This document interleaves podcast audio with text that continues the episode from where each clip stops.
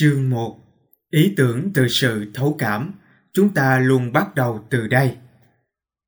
Giá trị của một ý tưởng nằm ở cách nó được sử dụng, Thomas Edison đã nói. Trước hết, tôi nói rõ hơn về định nghĩa ý tưởng được đề cập trong cuốn sách này. Đó là ý tưởng cho một sản phẩm dịch vụ mới, ý tưởng cho một mô hình kinh doanh mới, ý tưởng cho một doanh nghiệp và tổ chức mới. Ngoài ra, đó cũng là ý tưởng mới trên nền các sản phẩm, dịch vụ đang có sẵn, tùy vào tình huống, bối cảnh mà chúng ta hiểu theo ý nghĩa tương ứng. Ý tưởng đắt hay rẻ, điều đó có quá quan trọng. Mọi người đều biết, chúng ta không thể thực hiện một điều gì đó nếu như không có ý tưởng. Ý tưởng luôn là nguyên liệu đầu vào của bất kỳ quá trình nào.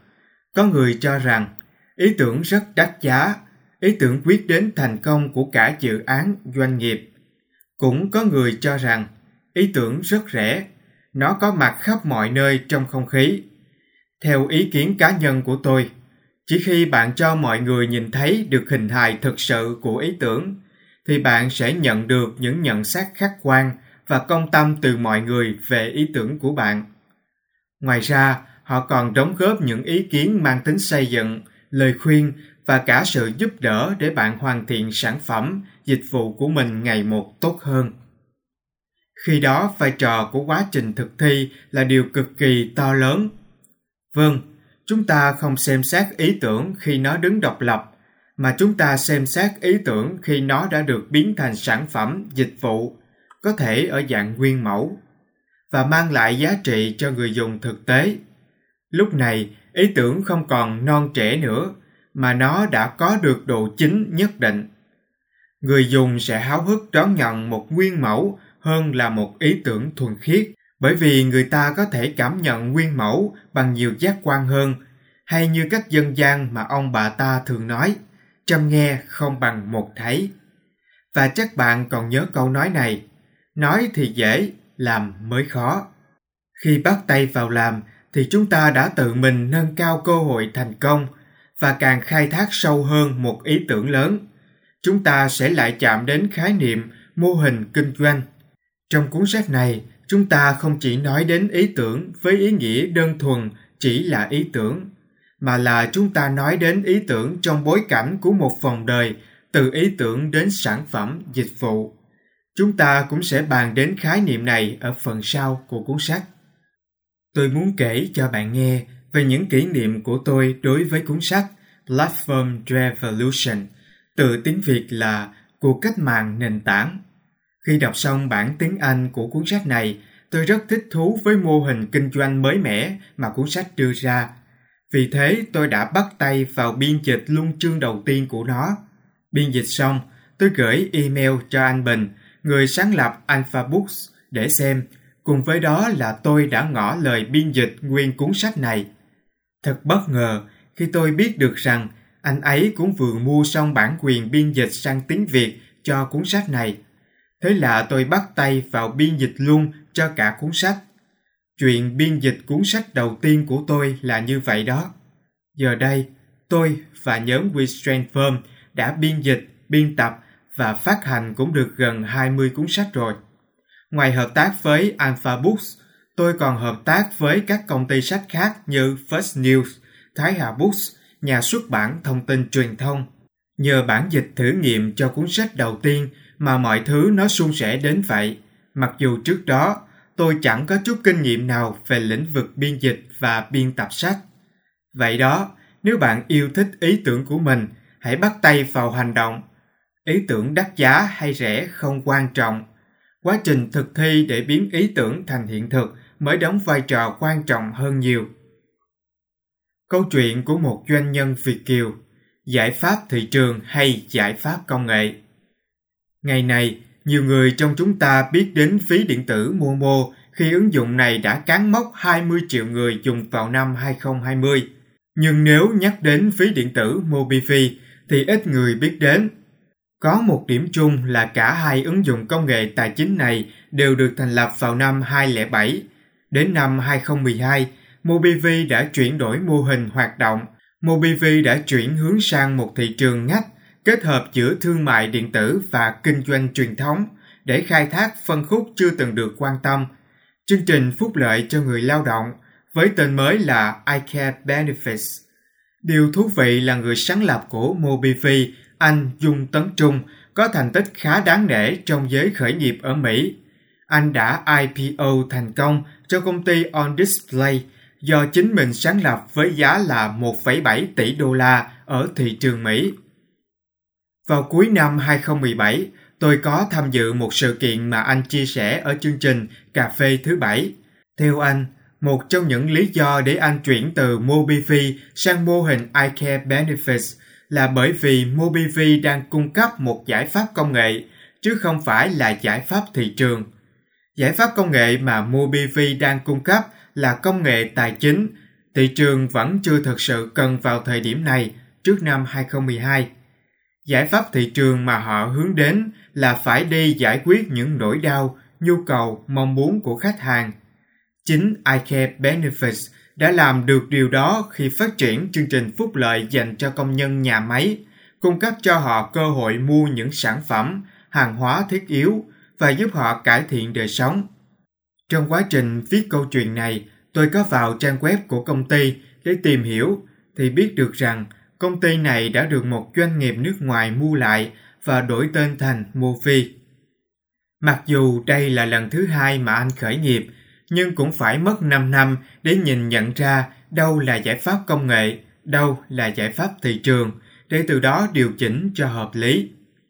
Vì thế, đây là một bài học bổ ích để chúng ta chiêm nghiệm về việc cung cấp cho khách hàng những gì họ cần hay cung cấp những gì chúng ta có nhưng lại không cần và chúng ta cũng sẽ sẵn sàng bẻ lái khi cần không thể mãi bám vào ý tưởng ban đầu nhưng không phù hợp không mang lại giá trị cho doanh nghiệp và xã hội. Sự thích ứng là vô cùng cần thiết. Một lần nữa, chúng ta lại thấy được sự cần thiết phải đưa ý tưởng vào thực tế cuộc sống. Làm gì để mang đến cho độc giả nhiều giá trị gia tăng từ sách trong thời đại công nghệ? Từ những ngày đầu tham gia biên dịch sách, tôi luôn nghĩ rằng mình nên mang thêm nhiều giá trị gia tăng cho những cuốn sách mà mình biên dịch nhưng cụ thể là sẽ gia tăng giá trị gì? Và làm như thế nào thì tôi vẫn chưa rõ đường đi. Vì thế tôi vừa làm, vừa tìm tòi học hỏi. Dù cho giá trị đó là gì, thì trước tiên tôi phải tự nâng cấp chính mình về những kiến thức xung quanh cuốn sách đó. Tôi đã chọn cách nâng cấp chính mình bằng các khóa học và cách học của tôi cũng khá đa dạng. Đối với cuốn sách Cuộc dịch chuyển đại dương xanh, từ sách tiếng Anh Blue Ocean Shift, đơn vị tổ chức workshop này là Blue Ocean Global Network, được chính hai tác giả của cuốn sách này thành lập ra, đó là giáo sư Chan Kim và Rene Malbor. Không ai không biết đến hai vị giáo sư đáng kính này khi nhắc đến chiến lược đại dương xanh, theo đuổi đồng thời chiến lược khác biệt hóa và chi phí thấp.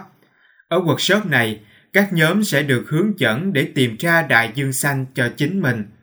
Đây là lúc chúng tôi áp dụng những kiến thức từ sách vào thực tế công việc và cuộc sống của mình. Sau 3 ngày, chúng tôi thấy được rằng việc áp dụng này là không quá khó, miễn là chúng ta chịu bước đi những bước đầu tiên, có đội nhóm cùng thảo luận, trao đổi và đặc biệt là có người đi trước, có kinh nghiệm để hướng dẫn. Đó cũng là những gì tôi áp dụng cho những doanh nghiệp Việt Nam khi tôi có cơ hội đào tạo cho họ về chủ đề chiến lược đại dương xanh. Đối với cuốn sách thực hành tư duy thiết kế, tôi đã bổ sung kiến thức bằng các khóa học Coursera, một nền tảng học trực tuyến chất lượng hàng đầu thế giới. Dưới đây là hai trong những khóa học mà tôi đã hoàn thành. Thứ nhất là chứng nhận từ Coursera cho khóa học Design Thinking for Innovation. Thứ hai là chứng nhận từ Coursera cho khóa học Design Thinking and Global Startup. Đối với cuốn sách Inbound Marketing, tôi bổ sung kiến thức thông qua các khóa học từ HubSpot Academy. Đó chính là những hoạt động học tập nâng cao chính mình mà tôi đã thực hiện Giờ là lúc tôi mang những kiến thức đó áp dụng vào thực tế để mang lại giá trị gia tăng như tôi đã lên kế hoạch từ ban đầu. Hoạt động đầu tiên là buổi Platform Talks với chủ đề xây dựng nền tảng kết nối, dễ hay khó. Được tổ chức vào cuối năm 2017, khách mời của tôi ở buổi chia sẻ này là những CEO, founder thực chiến. Khách mời thứ nhất là anh Nguyễn Trọng Thơ, founder của nền tảng học trực tuyến Unica. Khách mời thứ hai là Phạm Lan Khanh, founder của nền tảng Freelancer Việt. Khách mời thứ ba là Lê Mai Tùng, founder của nền tảng quảng cáo trên xe, xe Car4S. Thông qua buổi chia sẻ này, tôi muốn đưa đến cho độc giả những câu chuyện gần gũi ở chính đất nước Việt Nam mình trong việc xây dựng nền tảng số, để từ đó mọi người hiểu hơn những lý thuyết về nền tảng kinh tế nền tảng được đề cập trong cuốn sách tôi biên dịch của cách mạng nền tảng. Có cái nhìn đa chiều hơn về các doanh nghiệp nền tảng từ quy mô toàn cầu như Google, Facebook, Amazon đến các doanh nghiệp quy mô trong nước như vừa kể trên. Tiếp nối buổi chia sẻ này, tôi lại tiếp tục chia sẻ ở một số sự kiện khác như là chương trình Việt Nam Mobile Day và Việt Nam Web Summit được TopDev tổ chức.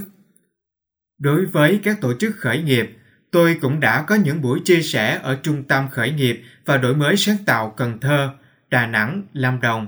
Đối với các trường đại học, tôi có chia sẻ với các bạn sinh viên Đại học Quốc tế, Đại học Tài chính Marketing, chương trình IBL Scholarship thuộc trường doanh nhân pica Vậy thì tư duy thiết kế có vai trò gì trong những hoạt động mà tôi vừa nêu ra?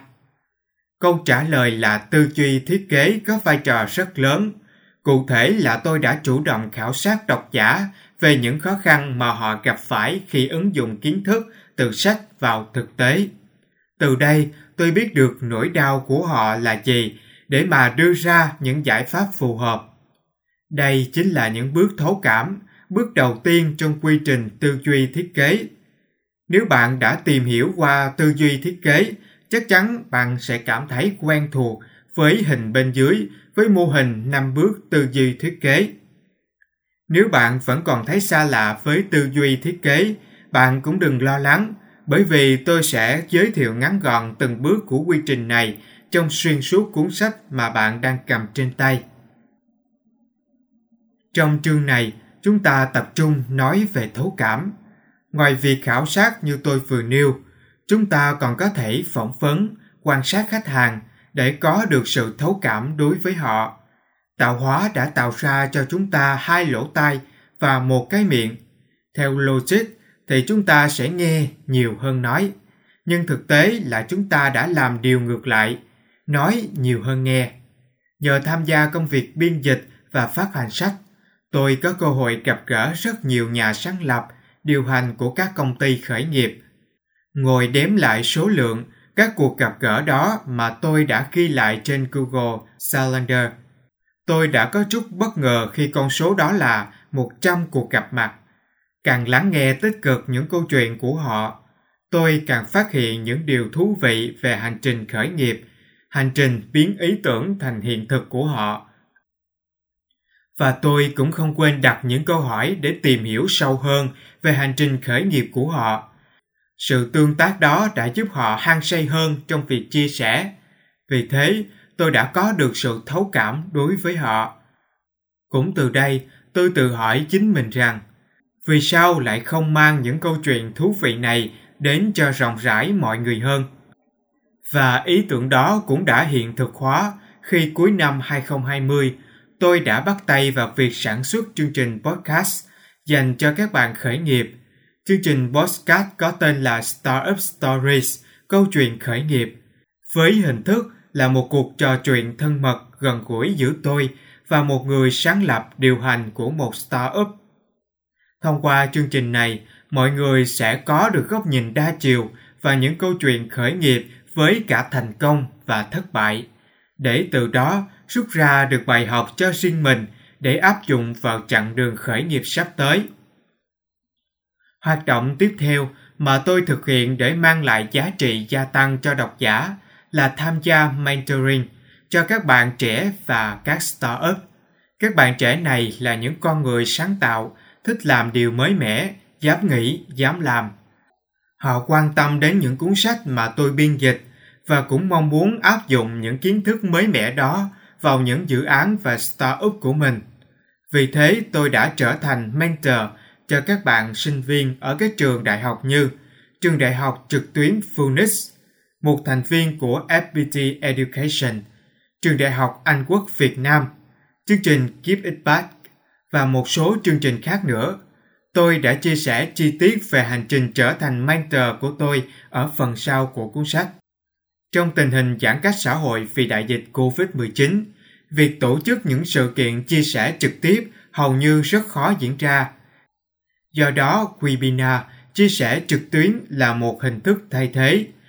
Vì thế, webinar về chủ đề Design Thinking từ lý thuyết đến thực tế đã ra đời từ tháng 6 năm 2021 và diễn ra hàng tháng.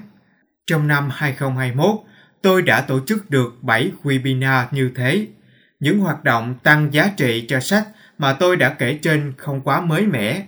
Các tác giả nổi tiếng thế giới đã áp dụng rất nhiều trong thời gian qua và chính bản thân tôi cũng đã hưởng lợi rất nhiều từ những hoạt động này.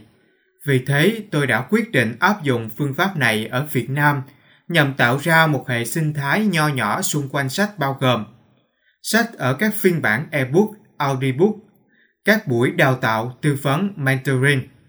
Hành trình mang những giá trị gia tăng đến với độc giả của tôi vẫn còn dài.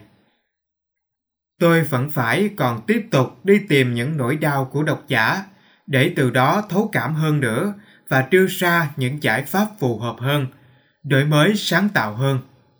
Làm thế nào để có thật nhiều ý tưởng? Một nhà khoa học đã từng hai lần đạt giải Nobel ở hai lĩnh vực khác nhau, Linus Pauling đã từng phát biểu, nếu bạn có được ý tưởng hay, trước hết bạn cần phải có thật nhiều ý tưởng. Vậy thì làm sao để chúng ta có thật nhiều ý tưởng? Nếu bạn tìm kiếm trên Google thì câu hỏi trên bạn sẽ nhận được rất nhiều phương pháp khác nhau. Một trong những phương pháp mà tôi rất thường hay sử dụng đó là brainstorm. Trong tiếng Việt người ta gọi là động não, hoặc cũng có thể gọi là bảo não. Tôi dùng nó cho đội ngũ WeTransform cũng như cho các tổ chức doanh nghiệp mà tôi đã đào tạo. Phương pháp brainstorm này cũng được nhắc đến rất nhiều trong cuốn sách mà tôi biên dịch, đó là cuốn sách Cuộc dịch chuyển đại dương xanh và thực hành tư duy thiết kế. Nếu bạn đã đọc được những cuốn sách này thì bạn sẽ không còn lạ lùng gì với phương pháp động não để tạo ra nhiều ý tưởng. Tôi có một vài lưu ý khi thực hiện một phiên brainstorm. Thứ nhất là trước tiên chúng ta chú trọng đến số lượng ý tưởng, giai đoạn tư duy phân kỳ. Sau đó mới chú trọng đến chất lượng của ý tưởng, giai đoạn tư duy hồi tụ. Và cần đưa ra một chủ đề rõ ràng để định hướng cho buổi brainstorm. 2. Trong giai đoạn tư duy phân kỳ, nhiệm vụ chính của chúng ta là tạo ra thật nhiều ý tưởng, không đánh giá, phán xét, chỉ trích bất kỳ ý tưởng nào, cho dù ý tưởng đó có vẻ điên rồ. Điều chúng ta cần làm lúc này là tạo ra không khí thoải mái, cởi mở, vui vẻ để mọi người cảm nhận được sự tôn trọng lẫn nhau. Từ đó tự tin để chia sẻ tất cả những ý tưởng của mình. Chúng ta cần để mọi người làm việc độc lập với nhau. Tốt nhất là để mọi người nên ghi ý tưởng của mình ra giấy, không đọc hoặc nói ý tưởng của mình cho người khác, để khỏi ảnh hưởng, định hướng luồng suy nghĩ của người khác, tránh tâm lý đám đông. Điều này cũng được đảm bảo rằng những người có hướng nội và hướng ngoại đều đóng góp ý tưởng của mình ở mức độ tối đa. Những nghiên cứu cũng đã chỉ ra rằng ở giai đoạn này khi làm việc độc lập thì số lượng ý tưởng sẽ được sản sinh nhiều hơn so với làm việc nhóm. Kay Sawyer, một nhà tâm lý học tại Đại học Washington, đã tóm tắt như sau. Nhiều thập kỷ nghiên cứu đã liên tục chỉ ra rằng các nhóm động não nghĩ ra ít ý tưởng hơn so với cùng một số người làm việc một mình và sau đó tổng hợp các ý tưởng của họ. 3. Ở giai đoạn tư duy hội tụ, chúng ta ngồi lại với nhau để sàng lọc ý tưởng sẽ có một số ý tưởng được dùng, một số ý tưởng được gộp vào và các ý tưởng khác và một số ý tưởng bị loại bỏ. Chúng ta nên tổ chức bầu chọn để thể hiện sự khách quan và minh bạch trong việc chọn lựa ý tưởng. 4. Nên mời người tham gia với những kỹ năng, nền tảng khác nhau đến từ những phòng ban khác nhau để có được những ý tưởng với góc nhìn đa chiều liên ngành. Ví dụ, góc nhìn từ các nhóm phát triển sản phẩm, marketing, bán hàng. 5. Trình bày các ý tưởng ở dạng trực quan nhất để mọi người dễ quan sát, dễ hiểu. 6. Có thể mời mọi người điều phối để hỗ trợ cho việc tổ chức phiên động não tốt hơn. 7. Thời gian việc động não nên gói gọn trong vòng 60 phút, bởi vì nếu chúng ta kéo dài thời gian thì hiệu quả sẽ bị suy giảm rất nhiều. Theo quan sát của tôi, bước đầu thực hiện việc brainstorm, mọi người có nhiều bỡ ngỡ. Nhưng khi đã thực hiện xong một phiên brainstorm, mọi người thường gắn kết nhau nhiều hơn, hiểu nhau hơn và sẵn lòng hợp tác cho những dự án trong thời gian sắp tới. Và khi nhìn lại số lượng ý tưởng mà nhóm đã tạo ra, mọi người đã tự nhận ra rằng việc tạo ra nhiều ý tưởng cũng không quá khó như mọi người suy nghĩ ban đầu. Mọi người nên áp dụng cho đội nhóm của mình để có những trải nghiệm của riêng mình.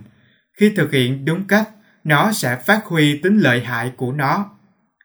Và biết đâu, bạn sẽ có thể khám phá ra được những điều thú vị khác trong quá trình thực hiện những phiên động não như thế này, bởi vì ý tưởng, sự sáng tạo của chúng ta là vô hạn.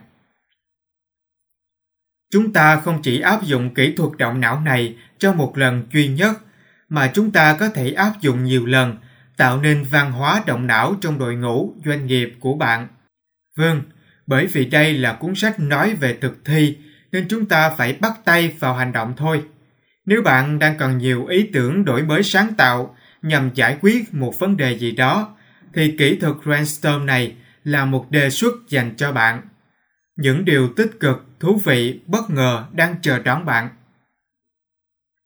Trong thời đại dịch COVID-19, rất nhiều doanh nghiệp đã cho nhân viên của mình làm việc tại nhà. Do đó, các doanh nghiệp cũng đã bắt đầu áp dụng phương pháp động não trực tuyến online brainstorm. Các bạn cũng có thể tìm hiểu để áp dụng cho đội ngũ và doanh nghiệp của mình. Và đây là hình ảnh phiên động não mà tôi đã hướng dẫn cho các bạn trong những buổi đào tạo của tôi. Action Framework chúc chúng ta biến ý tưởng thành hiện thực. Nếu muốn có kết quả, chúng ta phải bắt tay vào hành động. Từ hành động trong tiếng Việt và từ action trong tiếng Anh đều có âm điệu mạnh mẽ. Khi tôi ngồi xuống phân tích từng chữ cái một của từ action, tôi lại thấy nó phù hợp với bối cảnh của cuốn sách này. Thế nên, tôi quyết định giới thiệu framework action trong cuốn sách này. Ask, hỏi, đặt câu hỏi. Trong dân gian ta có câu, muốn biết phải hỏi, muốn giỏi phải học. Trong tiếng Anh cũng có câu, if you don't ask, you don't get. Vì vậy, việc đặt câu hỏi là cực kỳ quan trọng. Khi ứng dụng tư duy thiết kế vào thực tế, chúng ta sẽ đặt nhiều câu hỏi trong quá trình phỏng vấn, khảo sát khách hàng ở giai đoạn thấu cảm để khám phá nỗi đau, nhu cầu và mong muốn của họ. Sau đó chúng ta cũng sẽ đặt nhiều câu hỏi để khách hàng phản hồi, nhận xét, đánh giá về những nguyên mẫu của chúng ta ở giai đoạn thử nghiệm Collaboration, cộng tác. Đây chính là kỹ năng quan trọng trong thời đại này. Theo một nghiên cứu của LinkedIn trong năm 2022, cộng tác là một trong năm kỹ năng mềm mà các doanh nghiệp đang rất cần. Sự cộng tác giúp chúng ta có góc nhìn đa chiều, liên ngành từ những người tham gia, có chuyên ngành khác nhau đến từ các bộ phận khác nhau. Test, thử nghiệm, mọi giả định, ý tưởng, nguyên mẫu đều phải được thử nghiệm với khách hàng. Trong quá trình này, chúng ta nhận được phản hồi, nhận xét đánh giá từ khách hàng về nguyên mẫu của chúng ta. Dựa vào đây, chúng ta có thể cải thiện nguyên mẫu của mình, thực nghiệm sớm và thường xuyên để chúng ta nhanh chóng có được phiên bản hoàn hảo nhất. Integrate tích hợp. Những thành phần đơn lẻ sẽ được tích hợp lại với nhau để có được một hệ thống hoàn chỉnh, mang lại nhiều giá trị.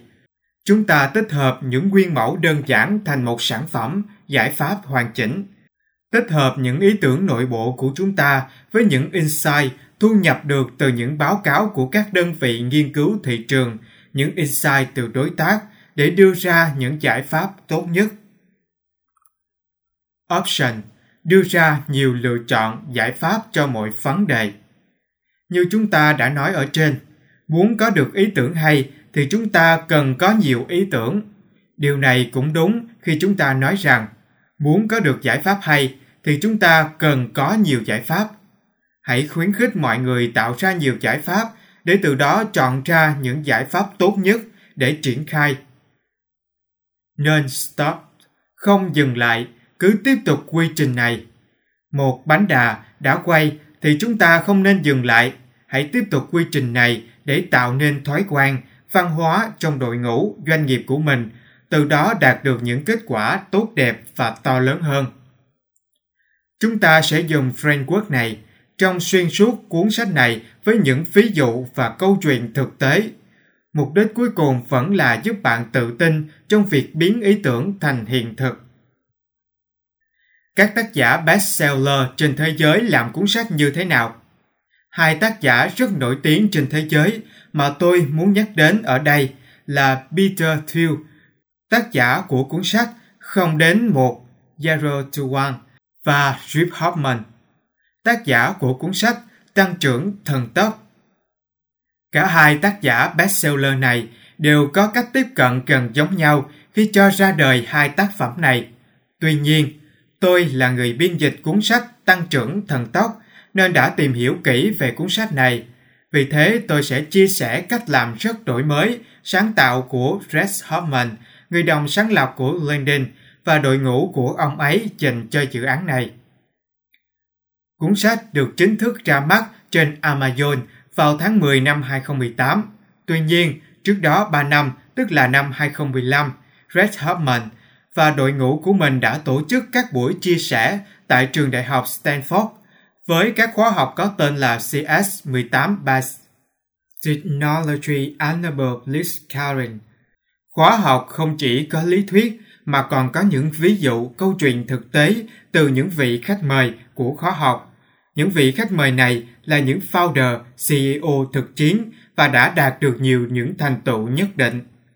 Có thể kể ra đây một vài cái tên tiêu biểu như Red Hastings, CEO của Netflix, Eric Smith, cựu CEO của Google, Ryan Chesky, CEO của Airbnb. Từ những cuộc trò chuyện này, tác giả đã có thêm những insight và câu chuyện thú vị để bổ sung vào cuốn sách của mình. Khi mà bạn đọc ngày càng mong muốn được đọc những cuốn sách có nhiều câu chuyện thực tế, thì đây là một cách làm khôn ngoan, đánh giá đúng tâm lý và nhu cầu của độc giả. Trong các buổi học này, sinh viên trường đại học Stanford đã đặt ra rất nhiều câu hỏi cho người dạy và khách mời. Khi đó tác giả và đội ngũ của mình lại thấu hiểu hơn về độc giả của mình. Có thể xem các bạn sinh viên này là những nhóm khách hàng thích nghi nhanh cho cuốn sách của tác giả. Đây là cách thử nghiệm ý tưởng của cuốn sách trong một nhóm nhỏ người dùng thực tế, cụ thể là các sinh viên trong lớp CS18 3C của trường đại học Stanford trước khi hoàn thiện và đưa cuốn sách này đến đông đảo độc giả. Cách thử nghiệm này khiến tôi nghĩ đến câu chuyện ra đời của Facebook. Khi mới ra đời, mạng xã hội Facebook không chỉ phục vụ cho các bạn sinh viên của trường đại học Harvard, một mô hình khá nhỏ, sau đó mới mở rộng phạm vi hoạt động ra các trường khác, các địa phương khác, các quốc gia khác và cuối cùng là toàn cầu. Song song với những hoạt động giảng dạy trực tiếp tại trường đại học Stanford mà tôi vừa đề cập ở trên, đội ngũ của tác giả đã ghi hình lại buổi học và phát trực tuyến trên kênh YouTube của họ để mọi người có thể theo dõi Cùng với đó là những bài viết thu hoạch về từng buổi học, những bài luận của sinh viên được đăng tải trên trang Medium. Từ đây, tác giả cũng đã nhận được rất nhiều đóng góp, nhận xét phản hồi từ mọi người. Dựa vào đó, tác giả có thể đưa ra những điều chỉnh hợp lý cho nội dung cuốn sách của mình. Tác giả không ngừng tương tác với độc giả ở môi trường trực tiếp cũng như trực tuyến để có được sự thấu cảm đối với độc giả của mình. Vì vậy, khi cuốn sách ra mắt, độc giả đã đón nhận rất nồng nhiệt.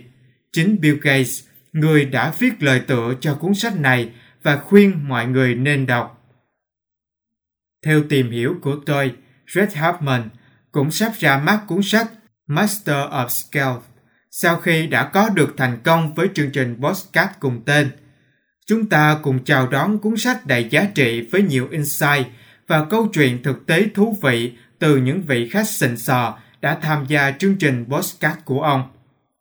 Vậy đó, khi chúng ta có ý tưởng, hãy triển khai từng bước ý tưởng của mình, cho chúng tương tác, va đập với những khách hàng tiềm năng của chúng ta, luôn rộng mở đón nhận phản hồi từ mọi người, để từ đó chúng ta càng ngày càng hoàn thiện sản phẩm, dịch vụ của mình. Có được những early adopter cũng là điều cực kỳ quan trọng trong giai đoạn này. Tôi kết lại chương này bằng một báo cáo về 20 lý do thất bại của các công ty khởi nghiệp, được CB Insight thực hiện vào năm 2019. Với 5 trong số 20 lý do thất bại như hình bên dưới, lý do thất bại dẫn đầu chiếm đến 42%, một tỷ lệ rất cao, có thể nói là chiếm đa số. Đó là không có nhu cầu thị trường. Có nghĩa là các startup đã tạo ra những sản phẩm dịch vụ mà thị trường không cần đến. Chúng ta vẫn làm việc siêng năng, vẫn cố gắng học tập, nghiên cứu để đưa ra những sản phẩm dịch vụ mới. Nhưng chúng ta đã chưa có sự đầu tư đầy đủ về một mảnh ghép quan trọng. Đó là chưa nghiên cứu về thị trường, về nhu cầu khách hàng. Vì thế, chúng ta đã cố gắng ghi nhớ điều này để không phải rơi vào trường hợp thất bại như liệt kê ở bên dưới. Có ai đó trong chúng ta đã nghĩ rằng những trường hợp thất bại từ những tay mơ, thiếu kinh nghiệm, thiếu năng lực.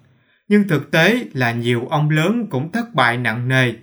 Chúng ta có thể dẫn chứng ra đây với những câu chuyện thất bại từ Google với những dự án Google Glass, Google Answers, Google Wave. Bạn cũng có thể dễ dàng tìm kiếm thêm những câu chuyện thất bại từ những ông lớn để rút ra những bài học quý giá, nhanh chóng phải đi vào vết xe đổ. Tóm lại là, thứ nhất, chúng ta cần ý tưởng để bắt đầu, quan trọng hơn cả là việc thực hiện hóa, thực thi để biến ý tưởng thành hiện thực. Hai, ý tưởng nên luôn gắn liền với nỗi đau, nhu cầu, mong muốn của khách hàng, người dùng. Chúng được khám phá qua những vũ khí rất lợi hại như phỏng vấn, khảo sát, quan sát khách hàng. 3. Có hành động mới tạo ra kết quả. Vì thế, hãy nhớ đến framework mang tên Action để nhắc nhở cho chúng ta hành động và hành động quyết liệt hơn. Có hành động mới tạo ra kết quả. Vì thế, hãy nhớ đến framework mang tên Action để nhắc nhở chúng ta hành động và hành động quyết liệt hơn nữa để có được những kết quả mong muốn. Phần thực hành cho độc giả Giờ này là lúc các bạn ứng dụng những gì học được từ chương này vào thực tế công việc, cuộc sống của bạn. Hãy viết ra danh sách ba nhu cầu, mong muốn hoặc là nỗi đau của khách hàng mà bạn đang phục vụ hoặc khách hàng tiềm năng mà bạn đang nhắc đến.